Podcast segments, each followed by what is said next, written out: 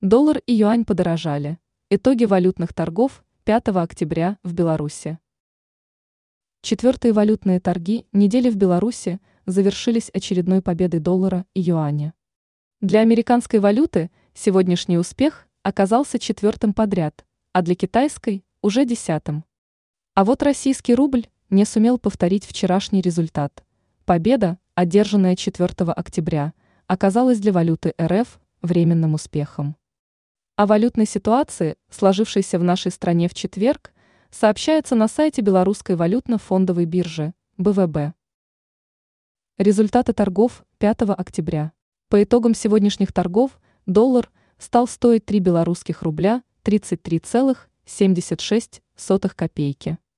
Евро продемонстрировал результат в 3 белорусских рубля 50,67 копейки.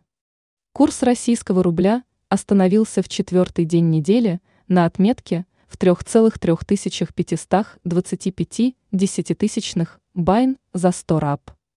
10 китайских юаней теперь равноценны 4 белорусским рублям 56,1 копейки. Как изменилась стоимость валют? Денежная единица США прибавила сегодня 0,49 пункта, или 0,15%.